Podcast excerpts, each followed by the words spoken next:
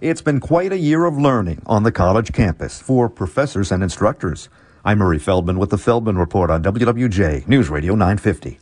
Colleges and universities have changed their course structures this year because college freshmen have entered with what's called a hangover from virtual learning in high school. The publication Campus Reform cites a survey of 100 professors from across the country reporting far fewer students show up for class. Those who do avoid speaking when possible. Many skip readings and homework and have trouble remembering what they learned, so they struggle on tests. College professors and instructors say they're now giving students more flexibility when it comes to assignments.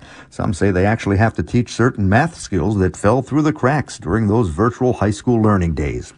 It's considered risky, but a study by certified financial analyst finds 94% of state and government pension plans have invested in cryptocurrencies. With the Feldman Report, I'm Murray Feldman, WWJ, News Radio 950.